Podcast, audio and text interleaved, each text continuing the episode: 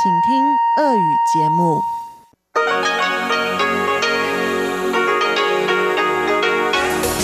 эфире Международное радио Тайваня.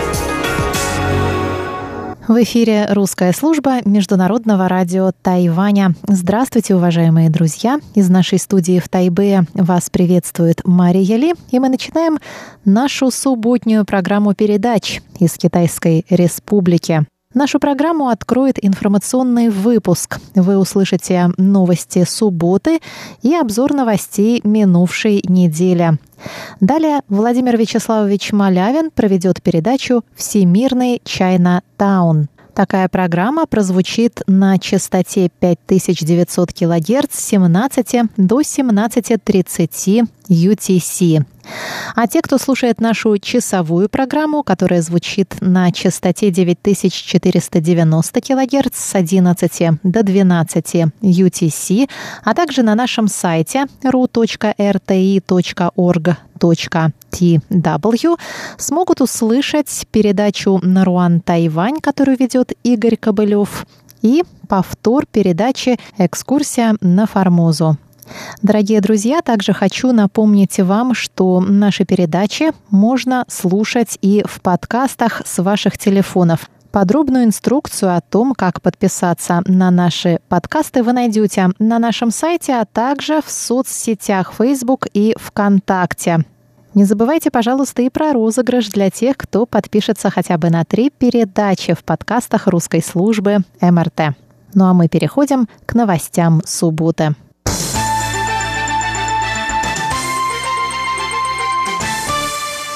Президент Тайваня Цай Янвэнь выступила в пятницу на третьем Копенгагенском саммите демократии, который проходил в режиме онлайн в свете пандемии COVID-19.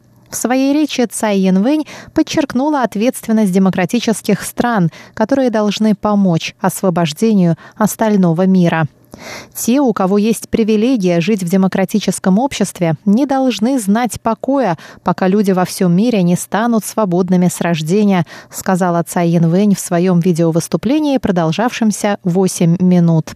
Она заявила, что Тайвань стоит на передовой линии глобальной демократии и надеется на развитие более тесного сотрудничества со странами, разделяющими общие ценности. Президент в своем выступлении затронула проблему Гонконга, сказав, что Тайвань продолжит оказывать необходимую гуманитарную помощь жителям бывшей британской колонии, которые 1 июля отметят 23-ю годовщину передачи территории под суверенитет Китая и которые столкнулись с умалением их автономии и свобод в свете ожидаемого принятия закона о национальной безопасности в Гонконге. Наши мысли с народом Гонконга – Тайвань вместе с международным сообществом призывает власти Пекина сдержать обязательства по уважению фундаментальных свобод Гонконга, сказала Цай Янвэнь. Президент также рассказала об успехах Тайваня по сдерживанию эпидемии COVID-19 и о своем разочаровании в действиях Всемирной организации здравоохранения, для которой политика оказалась важнее здоровья людей. Копенгагенский саммит демократии организован Альянсом демократий, неправительственной организацией, основанной в 2017 году Андерсом Фогом Расмуссоном, бывшим премьер-министром Дании и генеральным секретарем НАТО. В числе спикеров на саммите этого года, прошедшем 18 и 19 июня, госсекретарь США Майк Помпео, бывшие госсекретари США Джон Керри и Мадлен Олбрайт, гонконгский активист Джошуа Вонг, Хуан Джифен и другие.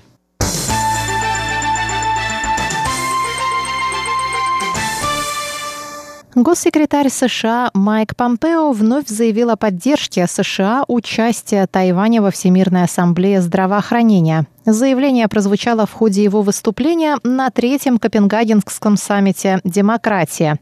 По словам Помпео, участие Тайваня стало бы полезным для мирового сообщества во времена пандемии COVID-19. Помпео обратился к участникам саммита по видеоконференции.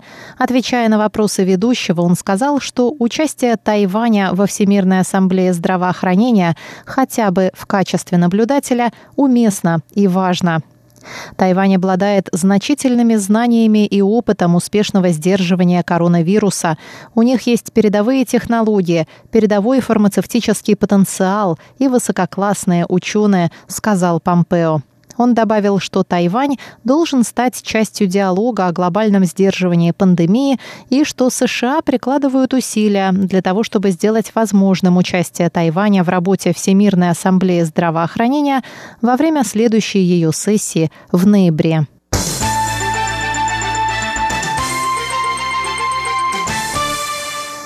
Министерство иностранных дел Тайваня сообщило 15 июня о продлении еще на 30 дней виз иностранных туристов, которые прибыли на Тайвань до 21 марта включительно.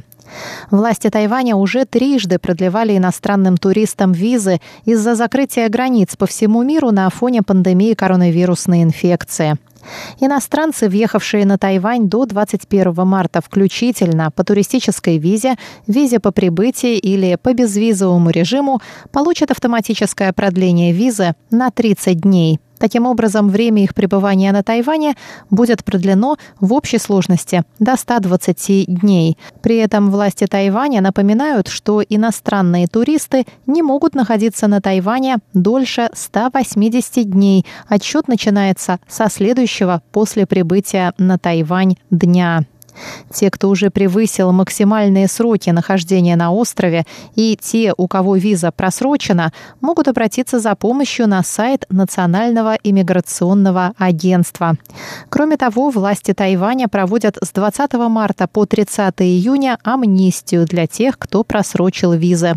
Им грозит лишь штраф в размере 2000 новых тайваньских долларов. Это примерно 67 долларов США. Вместо ареста штрафа до 10 тысяч новых тайваньских долларов и запрета на въезд на Тайвань в течение 8 лет.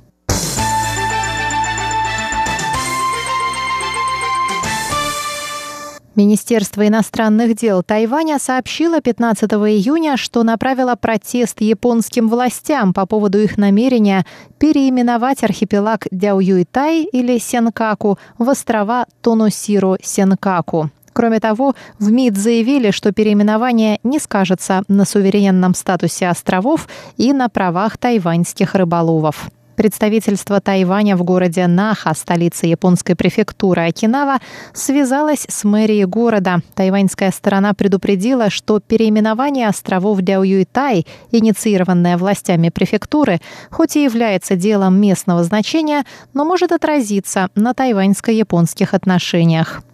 Мэр японского города Йоситака Накаяма в свою очередь сообщил, что соответствующее решение было принято еще в июне 2018 года и до недавнего времени откладывалось. Но в свете последних событий, когда китайские служебные суда неоднократно заходили в акваторию островов и выгоняли японские рыболовецкие суда, было принято решение возобновить процесс переименования.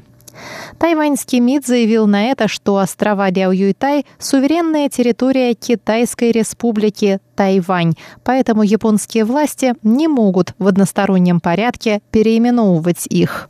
Эти действия не способствуют региональной безопасности и стабильности, предупредили в Министерстве иностранных дел.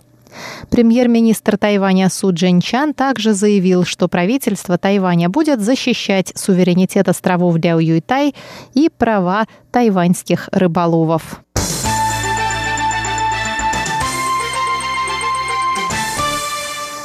Министр транспорта и коммуникаций Тайваня Лин Дялун заявил во вторник, что власти пока сохраняют ограничения на въезд в связи с новыми случаями коронавируса в соседних странах. Он отметил, что Китай, Япония и Южная Корея столкнулись с новыми вспышками коронавирусной инфекции COVID-19 после смягчения ограничений на проведение общественных мероприятий. Правительство Тайваня будет ослаблять ограничения постепенно после получения одобрения на это со стороны Центрального противоэпидемического командного пункта. Мы решили, что только после улучшения международной эпидемической ситуации можно будет понемногу открывать границы.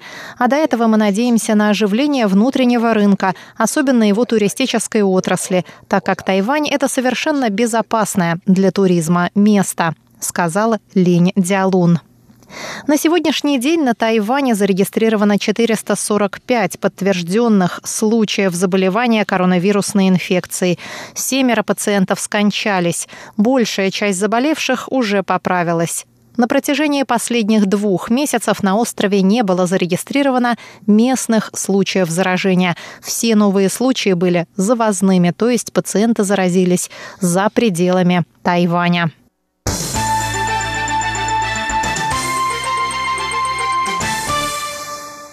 США намерены продолжать партнерские отношения со странами Индо-Тихоокеанского региона и поддерживать Тайвань, написал в понедельник в своем твиттере министр обороны США Марк Эспер.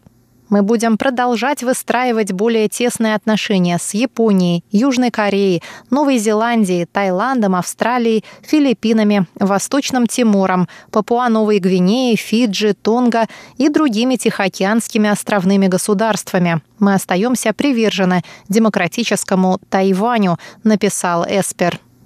В другом твите Эспер поделился ссылкой на свою статью, опубликованную в сингапурском журнале Straits Times под заголовком «США со своими партнерами за свободный и открытый Индо-Тихоокеанский регион».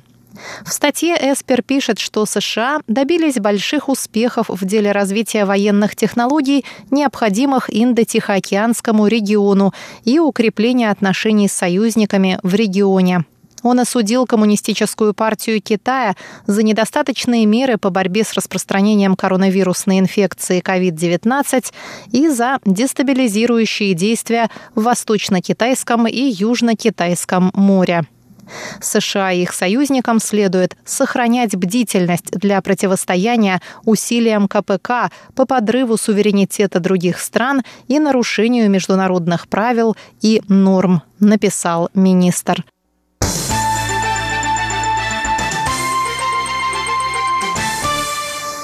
Тайвань пристально наблюдает за ходом президентских выборов в республике Кирибати, сообщила во вторник пресс-секретарь Министерства иностранных дел Китайской республики Тайвань Джоан Оу У Дзянань. Выборы в Тихоокеанском государстве пройдут на следующей неделе. В прошлом году Республика Кирибати объявила о разрыве дипломатических связей с Тайванем. По словам Тайваньского министерства иностранных дел, это решение президента Танети Маамао не встретило поддержки населения. На парламентских выборах в апреле его партия потерпела поражение. Пресс-секретарь Министерства иностранных дел рассказала также, что партия раскололась на сторонников и противников переключения дипломатического признания с Тайбэя на Пекин. Мы будем продолжать придерживаться принципа нейтралитета и пристально наблюдать за результатами президентских выборов и за внешнеполитическим курсом нового правительства. Сказала Джоан Оу. Тайвань и Кирибати установили дипломатические отношения в 2003 году. За годы дипломатических отношений Тайвань внес большой вклад в развитие Кирибати, включая инфраструктуру, образование, сельское хозяйство и здравоохранение. Пресс-секретарь Министерства иностранных дел отметила, что народ Кирибати благодарен Тайваню и что остров может гордиться признанием своих заслуг.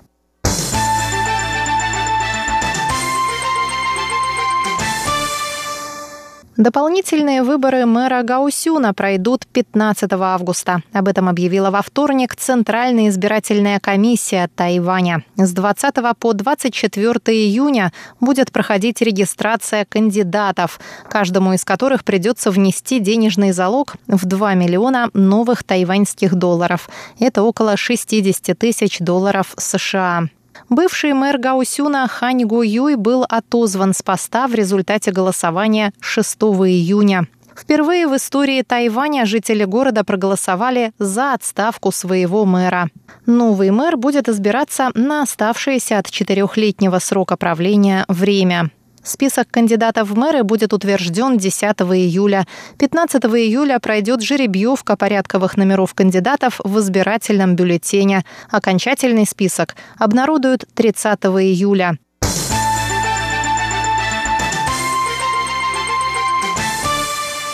Новости субботы, обзор новостей для вас подготовила и провела Мария Ли. Оставайтесь на наших волнах.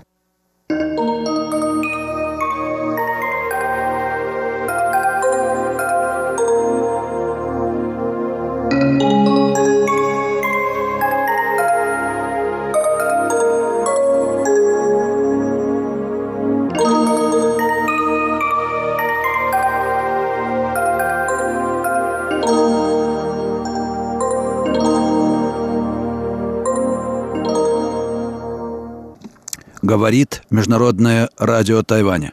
Здравствуйте, дорогие радиослушатели. В эфире передача «Всемирный Чайнатаун». У микрофона, как обычно, Владимир Малявин. Я продолжаю знакомить вас с книгой Германа фон Кайзерлинга э, «Путевой дневник философа», в которой этот замечательный немецкий писатель и мыслитель описал свое путешествие по Китаю, совершенное им ровно сто лет тому назад. На очереди записки Кайзерлинга о столице Китайской империи Пекине.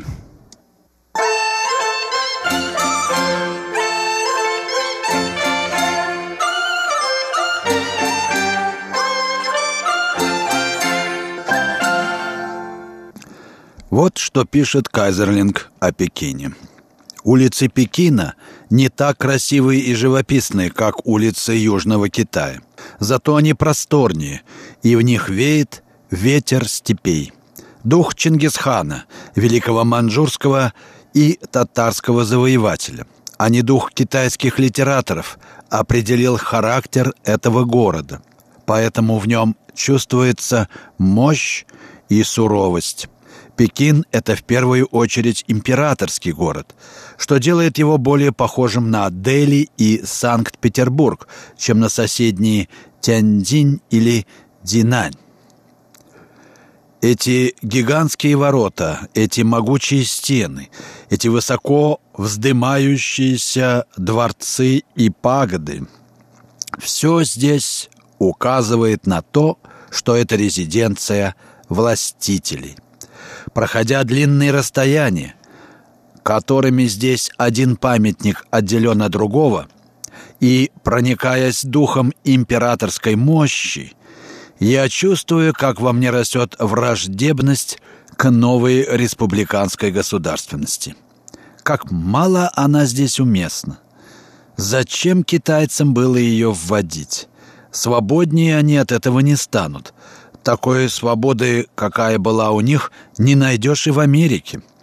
Община, этот социальный атом Китая, пользовалась в управлении совершенной независимостью. Она сама избирала своего главу, сама ведала своими делами и почти не платила никаких регулярных налогов.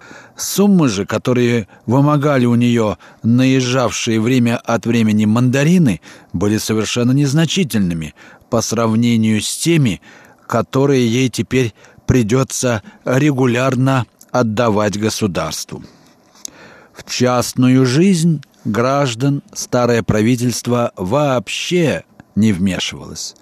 Оно пребывало в бездействии, пока не возникала неизбежная необходимость принимать меры. Тогда оно, правда, показывало себя несправедливым, жадным и жалким – но тут уж дело было в определенном чиновнике, а не в принципе как таковом, который сам по себе замечателен. Кроме того, в монархическом Китае не было привилегированных каст, не было аристократии. На протяжении тысячелетий там каждому человеку был открыт путь к высшим должностям – ни в одной стране мира гнет правительства не ощущался так слабо, не был так мало заметен, как в Китае. Нельзя найти ни одной страны, где бы частная инициатива встречала так мало препятствий со стороны власти. Если же в Китае отдельный человек все же был менее свободен, чем в нашем мире, то вина здесь лежала на общественном строе, а не на системе управления. И если требовалось ее переменить, Это с таким же успехом или неуспехом можно было сделать и при старом режиме. Так зачем же тут революция?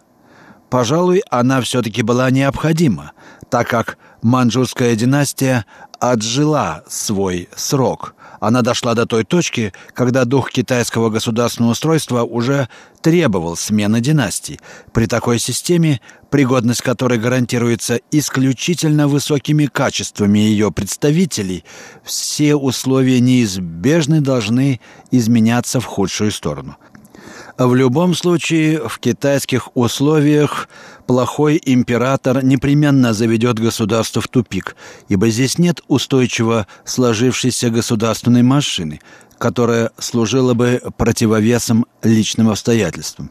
Таким образом, дело неизбежно шло к перевороту – но то, что последствия этого переворота оказались гораздо значительнее, чем это бывало обычно при прежних кризисах государственного организма Китая, что он привел к краху всей системы в целом, это было вызвано внешними обстоятельствами и, в первую очередь, заразительным примером Запада.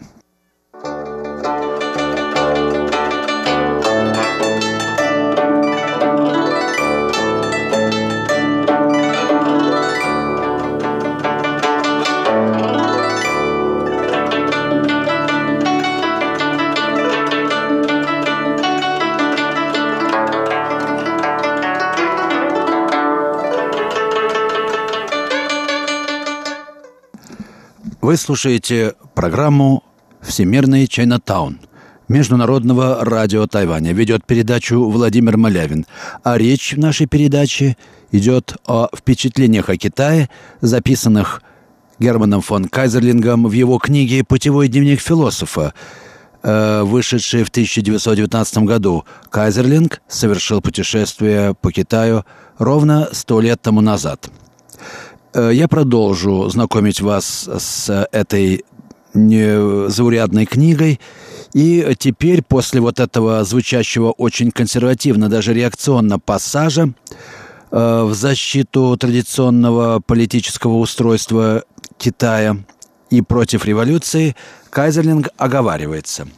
«Я не враг республиканской идеи, и я, безусловно, согласен с тем, что будь люди вполне образованы, республика была бы для них наилучшей формой правления. Однако на той стадии, на которой сейчас находятся даже самые развитые народы нашего времени, республика э, вместо желаемого результата приводит к прямо противоположному. Вместо государ... господства лучших она приводит к господству некомпетентности. Вместо освобождения – к порабощению – а вместо повышения общего уровня к его понижению. Господство лучших она не приводит потому, что необразованный человек никогда не признает чье-либо превосходство над собой. Он выберет в правителе, скорее всего, такого человека, которого сочтет равным себе – так американцы с очаровательным прямодушием открыто заявляют, что не желают видеть в своем Конгрессе выдающихся людей, поскольку те не могут представлять народ. Только те из выдающихся деятелей, которые превосходят своих избирателей не столько умом, сколько хитростью, то есть демагоги, интриганы, карьеристы, имеют шанс стать у руля правления при республиканском режиме. Поэтому при таком устройстве у главы государства отсутствует то, что составляет главную добродетель правителя – независимый взгляд. Правители в этом случае всегда внутренне не свободны, никогда не обладают способностью охватить все спокойным взглядом, характерным для прирожденного правителя. У них нет самостоятельности. Они всегда вынуждены заискивать – перед своими избирателями и перед прессой. И уж если таковы главы правительств, то члены общества и тем более не лучше.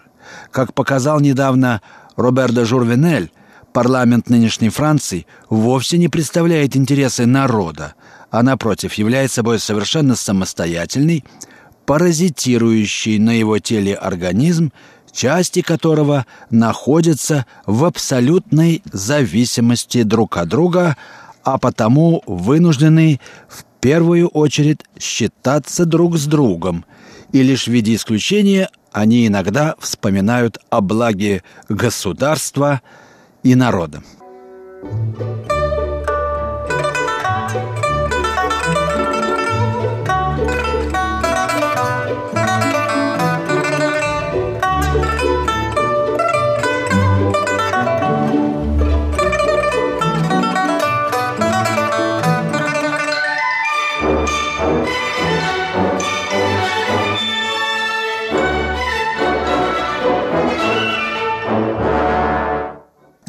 Я продолжаю рассказ о традиционном политическом строе Китая э, согласно наблюдениям Кайзерлинга в передаче «Всемирный Чайнатаун» Международного радио Тайваня.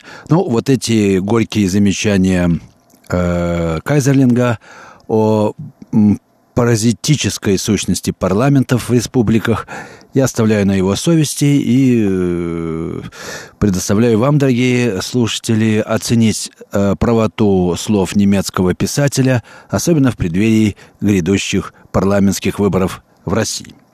А пока я обращаюсь э, к книге Кайзерлинга, где наш автор доказывает или старается доказать, что республиканский строй ведет не к освобождению, а к порабощению – Хотя введение республики всегда означало освобождение от какого-либо вида порабощения, пишет Кайзелинг, но только для того, чтобы заменить его новым и еще худшим. Все современные республиканцы исходят из ошибочной предпосылки, что люди от рождения равны. Тем самым в гражданах такого общественного устройства искусственно уничтожается чувство превосходства – Мудрец пользуется не большим престижем, чем средний представитель общества. Аристократ не большим, чем плебей. Ответственные посты поручаются не тем, кто от природы призван их занимать, а первому попавшемуся или же хитрецу. Таким образом, личность перестает быть гарантом должного функционирования государственной организации. Что остается делать? Приходится усиливать аппарат. Он должен обеспечивать то, что при других обстоятельствах зависело бы от качеств человеческой личности. Поэтому оказывается, что для высоко развитой демократии характерно ярко выраженное механическое устройство ее организации – Вчера я записал, что значение политической системы непосредственно связано с недостаточной образованностью ее подданных. В то время как английский судья создает законы, немецкий может ведать только их применением. Соответственно, в условиях высокоразвитой демократии, при которой лучшим людям редко предоставляется слово – государственная машина обладает неограниченной властью. Особенно ярко это выражено в Североамериканской республике. Там э, предвыборное партийное собрание обладает такой властью, какой не может похвастаться ни один азиатский деспот. А поскольку машина бездушна, то ее тирания страшнее, чем тирания самого безжалостного автократа.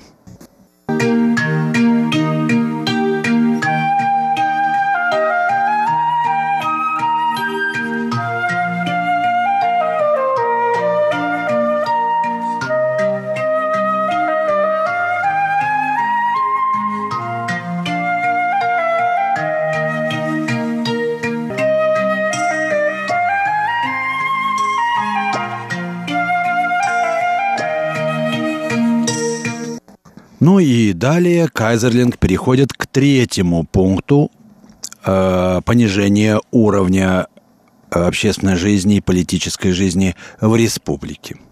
В результате того, что некомпетентность ставится наравне с компетентностью, пишет он, от чего притупляется чувство независимости, и того, что каждый готов отдать руководящую роль только равному себе человеку, чувство независимости и самостоятельности сходит на нет – и общий уровень выравнивается в сторону понижения, тем паче, что примеры более высокого человеческого уровня начинают встречаться все реже, и число гражданственно настроенных идеалистов среди молодежи – все уменьшается.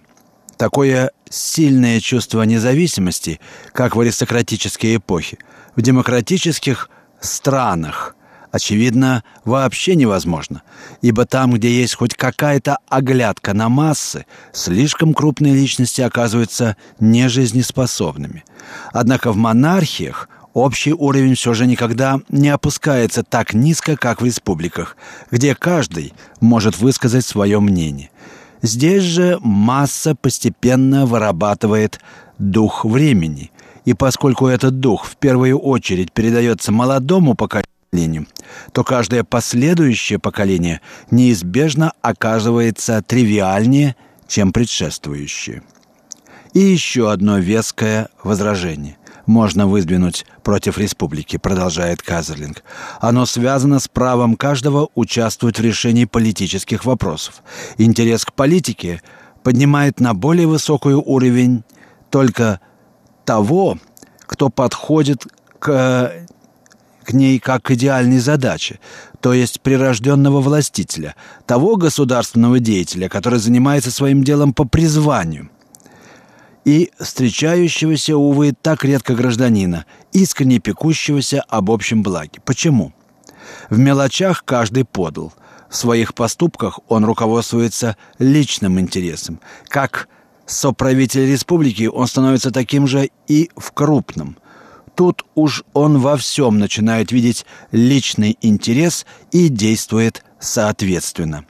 При абсолютистском режиме частному лицу невыгодно заниматься большой политикой, поэтому в этих условиях его корыстный интерес проявляется меньше всего. И в самой что ни на есть конституционной монархии все же остаются какие-то вопросы, которые его не касаются. В республике же каждый принимает участие в решении всех вопросов.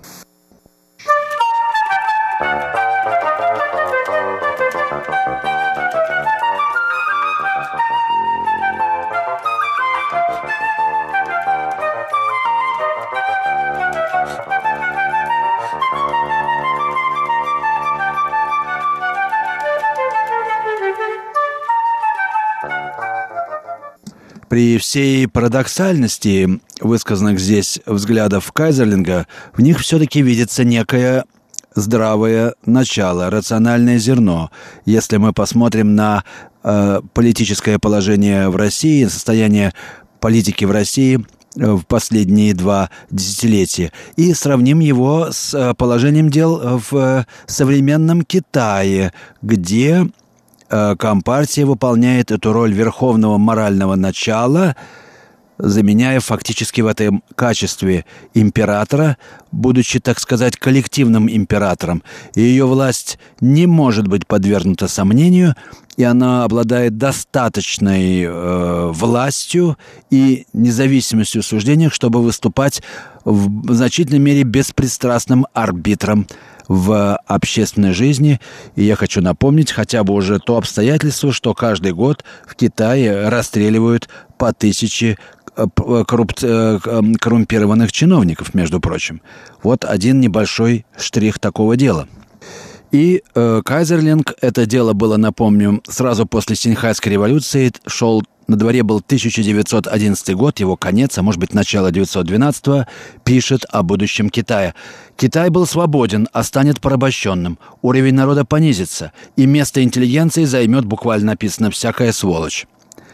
Если только Китаю не посчастливится больше, чем Европе и Америке, и опасность не будет в последний момент предотвращена – как глупо ожидать от ведения республики поднятия общего уровня.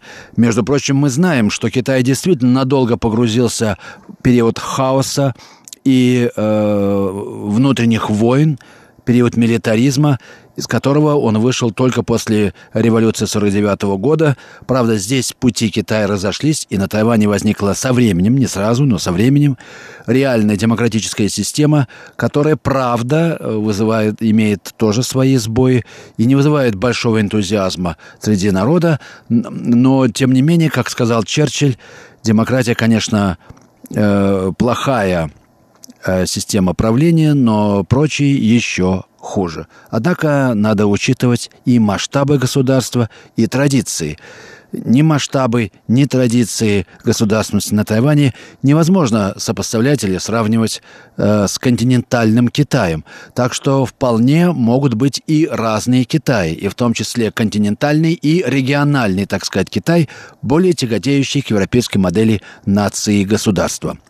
Но это особая тема, о которой я бы хотел сказать особо. А пока я прощаюсь с вами. Вы слушали передачу «Всемирная Чайна Таун». Передачу подготовил Владимир Малявин. Всего вам доброго.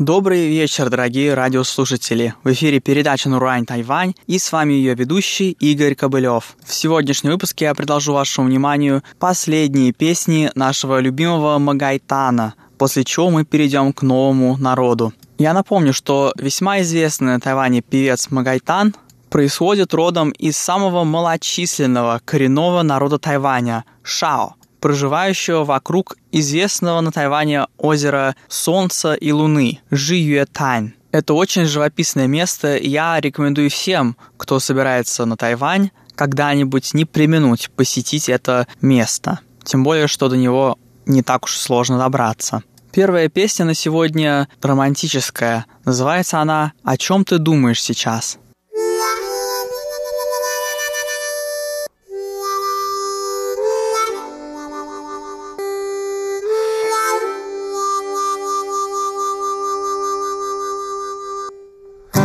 在是否在想回不落？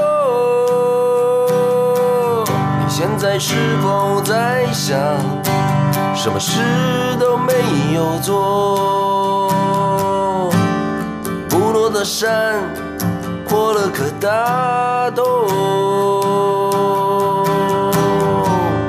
不落的海岸不准人们过生活。是否在想是谁犯错？我们跟着游戏在走，走到了死胡同。友善的人变得坏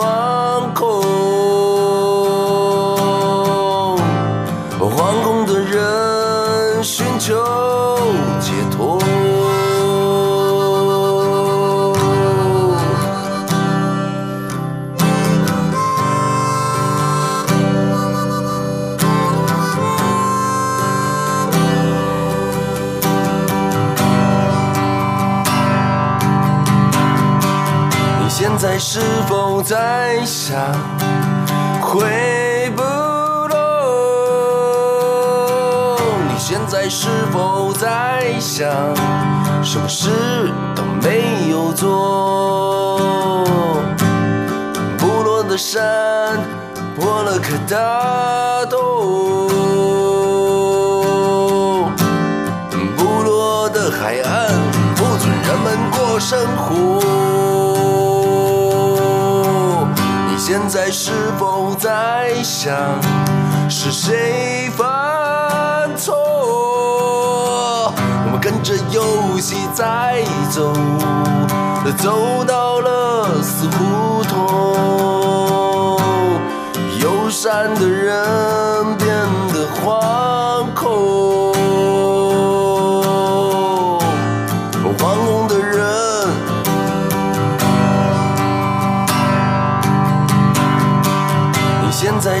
否在想回不落？你现在是否在想什么事都没有做？不落的山破了颗大洞，不落的海岸不准人们过生活。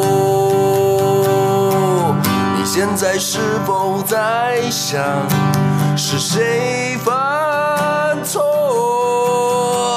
我们跟着游戏在走，走到了死胡同，友善的人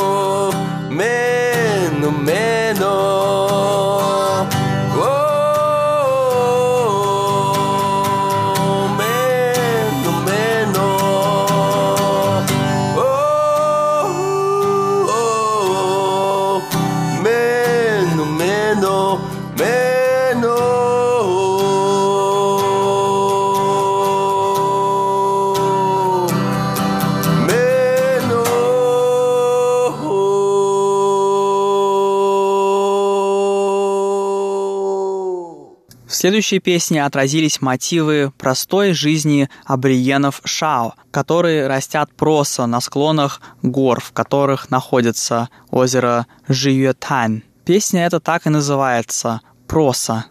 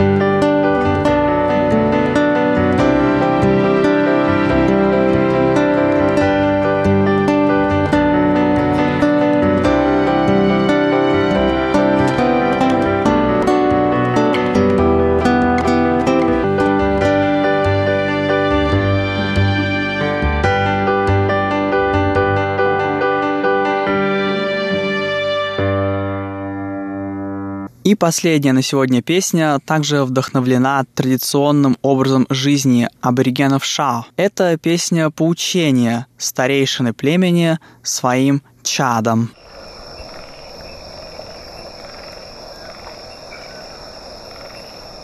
Amasinu na yaku kahiwan kasi ilay petak wa ilay kahiwan siswa nalawa. Maka ilay petak Masao shauda inin sawan. Numasiso shauda sa inin sawan. Tata shaba watak painan siso daya inin sawan. Nida to nida da to mundara dan numadan putan puan da sida siso a bot. Maka kwato kasida dai. Numasiso miran. Masatu siso ay da kom kom da kahida ya miakulang. tuma nai atado shirwa riba yin dine rintun nan mitawa nor mitawa eh, rintun Ah na na.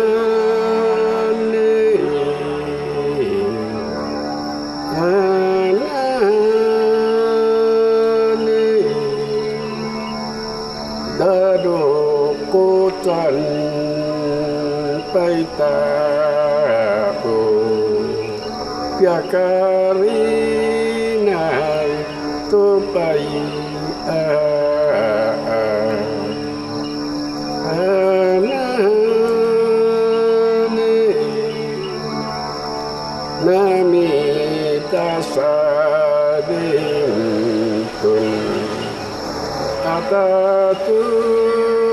Atatushiro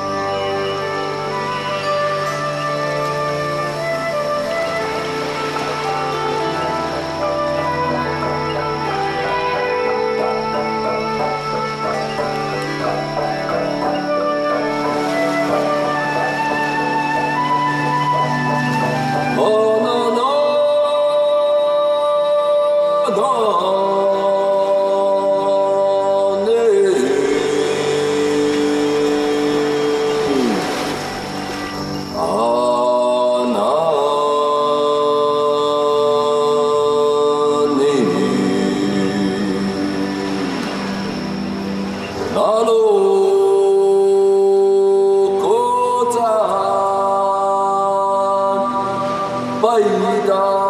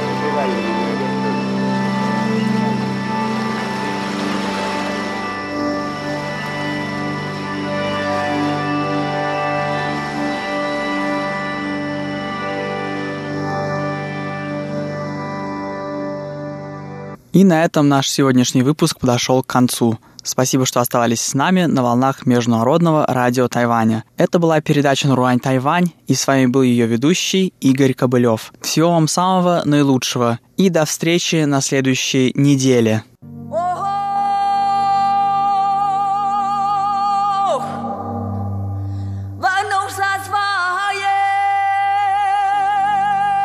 Экскурсия на Формозу. В эфире рубрика «Экскурсия на Формозу». У микрофона Мария Ли. Здравствуйте. Мы продолжаем знакомство с книгой Валентина Лю Экскурсия на Формозу – этнографическое путешествие Павла Ивановича Ибиса.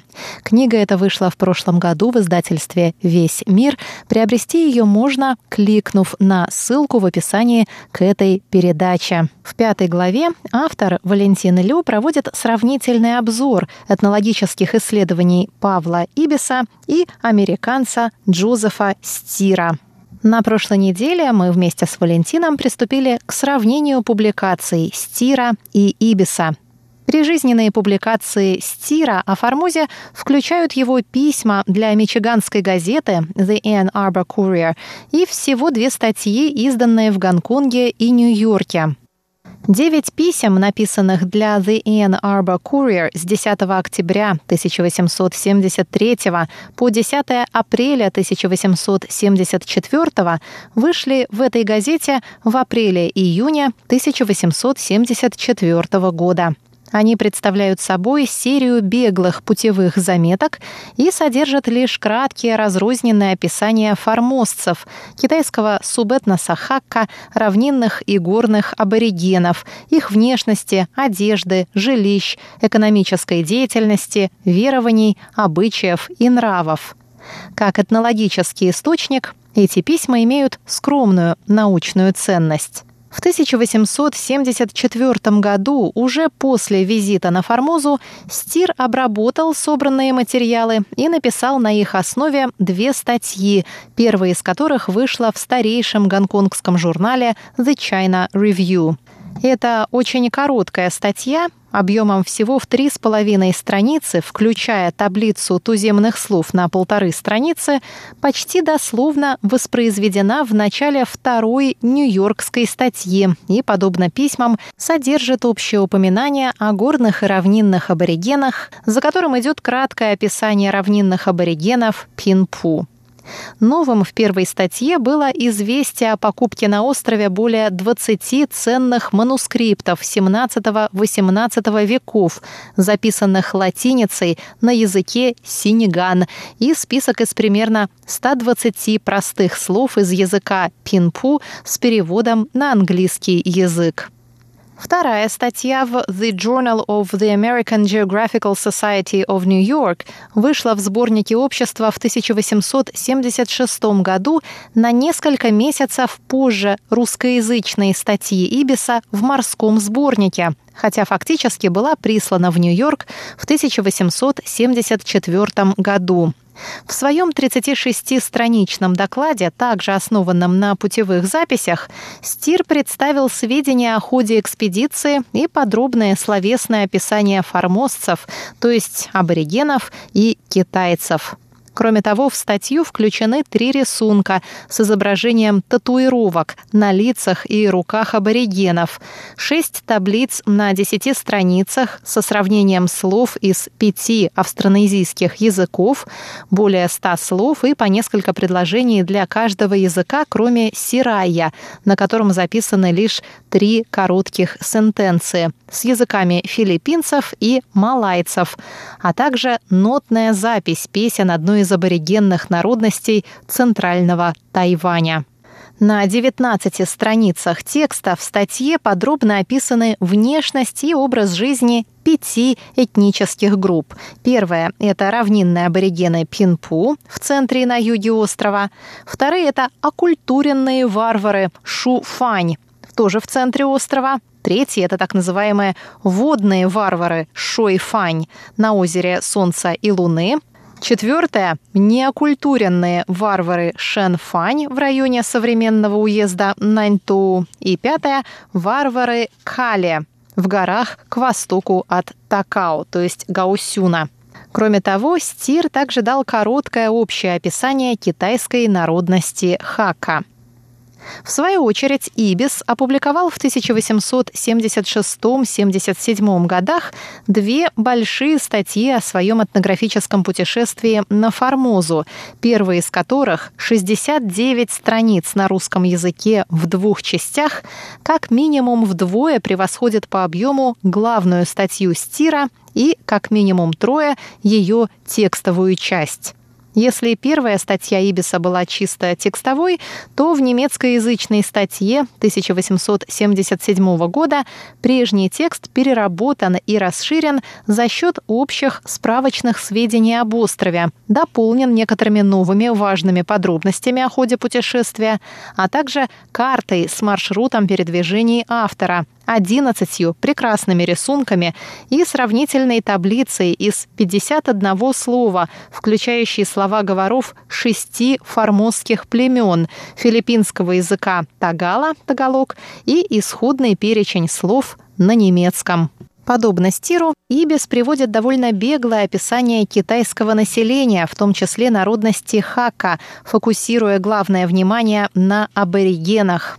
При этом, если Стир дал описание пяти этнических групп аборигенов, то Ибис составил подробное описание семи племен из как минимум шести разных этнических групп на юге и в центре острова.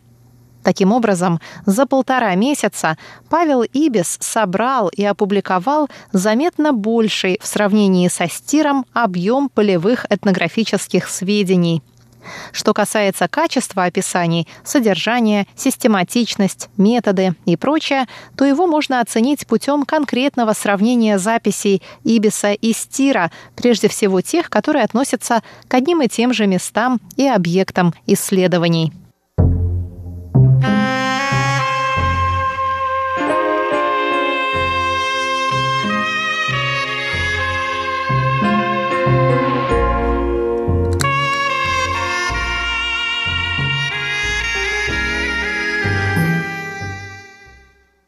Если вы уже приобрели книгу Валентина «Экскурсия на Формозу. Этнографическое путешествие Павла Ивановича Ибиса», то вы можете заглянуть в конец книги. В приложении номер 5 приведено параллельное сравнение описаний жилищ и внешности двух коренных народностей. Народности Пайван из деревни Таусия на юге острова и Секуан, то есть так называемых оккультуренных инородцев из района к северо-востоку от города Джанхуа в центре острова. Из приведенного сравнения видно, что опубликованные Ибисом и Стиром материалы вполне сопоставимы по объему, форме и содержанию. При этом они существенно дополняют и объективно верифицируют друг друга.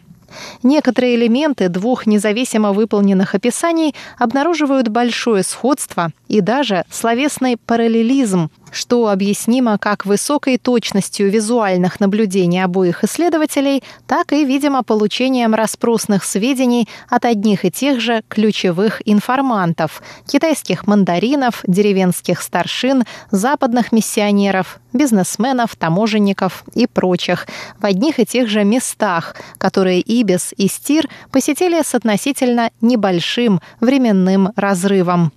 Например, на юге и в центре острова оба исследователя встречались и общались с одними и теми же миссионерами Ричи, Хименес и другие, а в порту Дилун или Килунг на севере с начальником поста китайской морской таможни, российским подданным Николаем Титушкиным. Что же касается различий, то Ибис более подробно фиксирует в своих описаниях общий вид и телосложение аборигенов. Вероятно, собирать и фиксировать эти данные помогали приводимые им повсюду антропометрические измерения и зарисовки облика аборигенов. У Стира, который не занимался антропометрией и не рисовал серии портрета, подобные сведения очень скудны или отсутствуют вообще. С другой стороны, имея много больше времени для наблюдений и сбора распросных данных на местах, Стир в ряде случаев дал более подробное описание жизненной среды аборигенов горных и равнинных и даже записал ноты и китайские слова трех коротких песенных мотивов «Секуан». Но подробнее об этом в следующий раз в рубрике «Экскурсия на Формозу». С вами была Мария Ли. Всего вам доброго и до новых встреч на наших